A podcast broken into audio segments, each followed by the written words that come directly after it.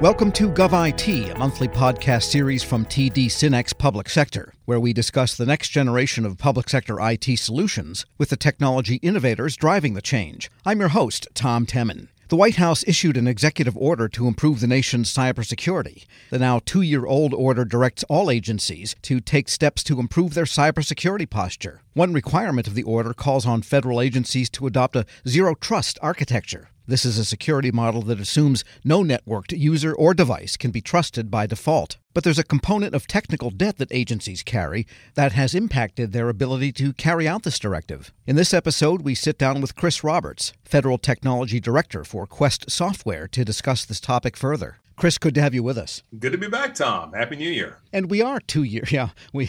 It seems like it. We are two years since happy years since the issuance of 14028, that executive order referenced on cybersecurity. That's the one, of course, that mandated zero trust. And agencies have been working on this for a couple of years now. They're not all there yet. Talk about the single common security platform, though, that most government agencies actually have that can either help or impede their journey to uh, zero trust. Sure, and it's it's surprising that this hasn't been considered in most architectures. I think we've always been chasing zero trust from a solution standpoint. That is, if I get product X and product Y, that'll give me zero trust or least privilege, for instance. But the underlying infrastructure we have used, quite frankly, for challenge response authentication, for instance, across almost agencies, excluding the DoD, has been Active Directory from Microsoft. It has been in place now by my watch and calendar about 24 years now. It was introduced in 1999. I actually had hair back then. It was a good time.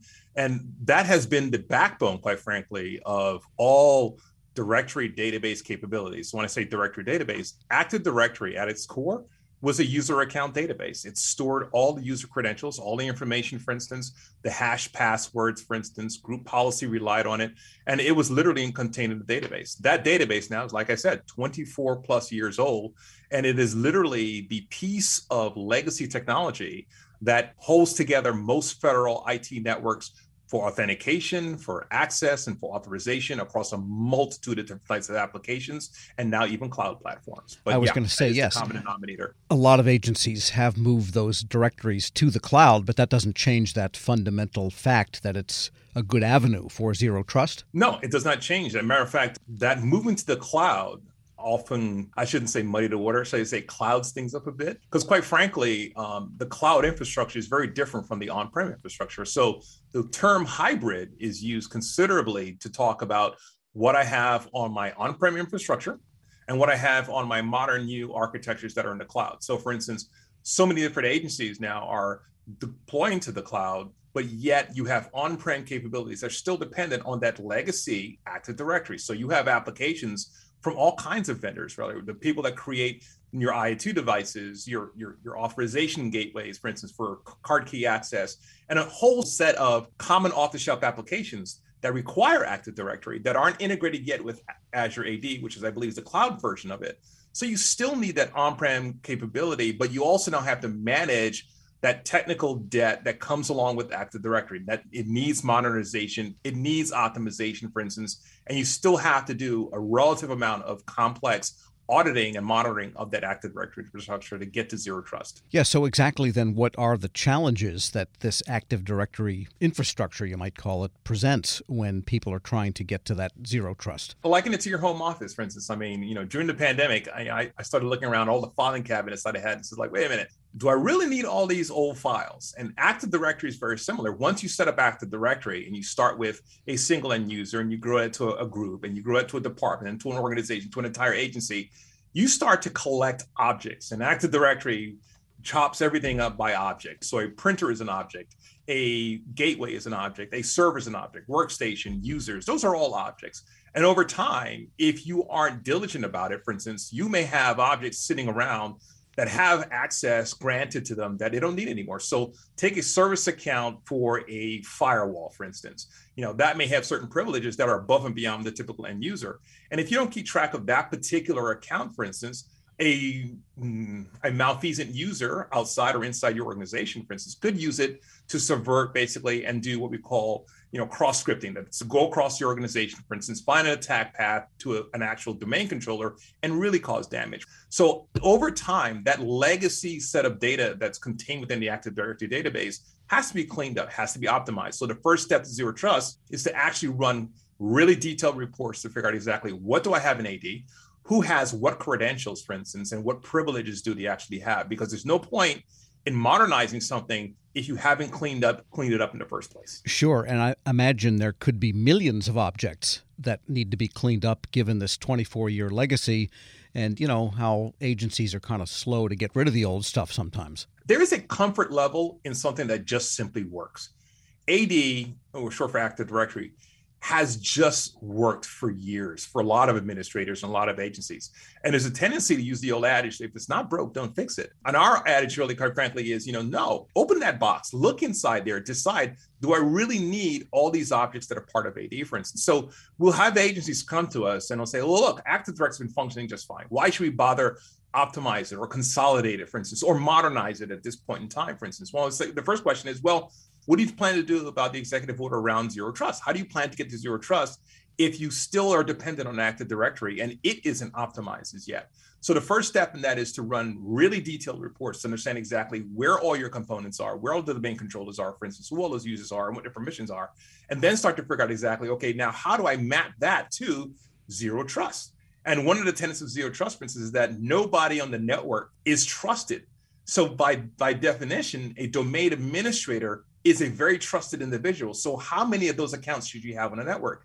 By definition, Microsoft says you shouldn't have any domain administrators. Everyone should have granted privileges based on their role within the organization. And that's one of the challenges to zero trust is to pull back those roles and that access we granted over the years because people become entitled. It's like, no, I'm an administrator. I should always have super user status. And that's a very real battle you actually have to fight within the IT infrastructures of, of federal agencies. And what about the idea of simply moving to Azure AD? Since so many agencies already have Microsoft Office 365, that's become almost the de facto productivity platform.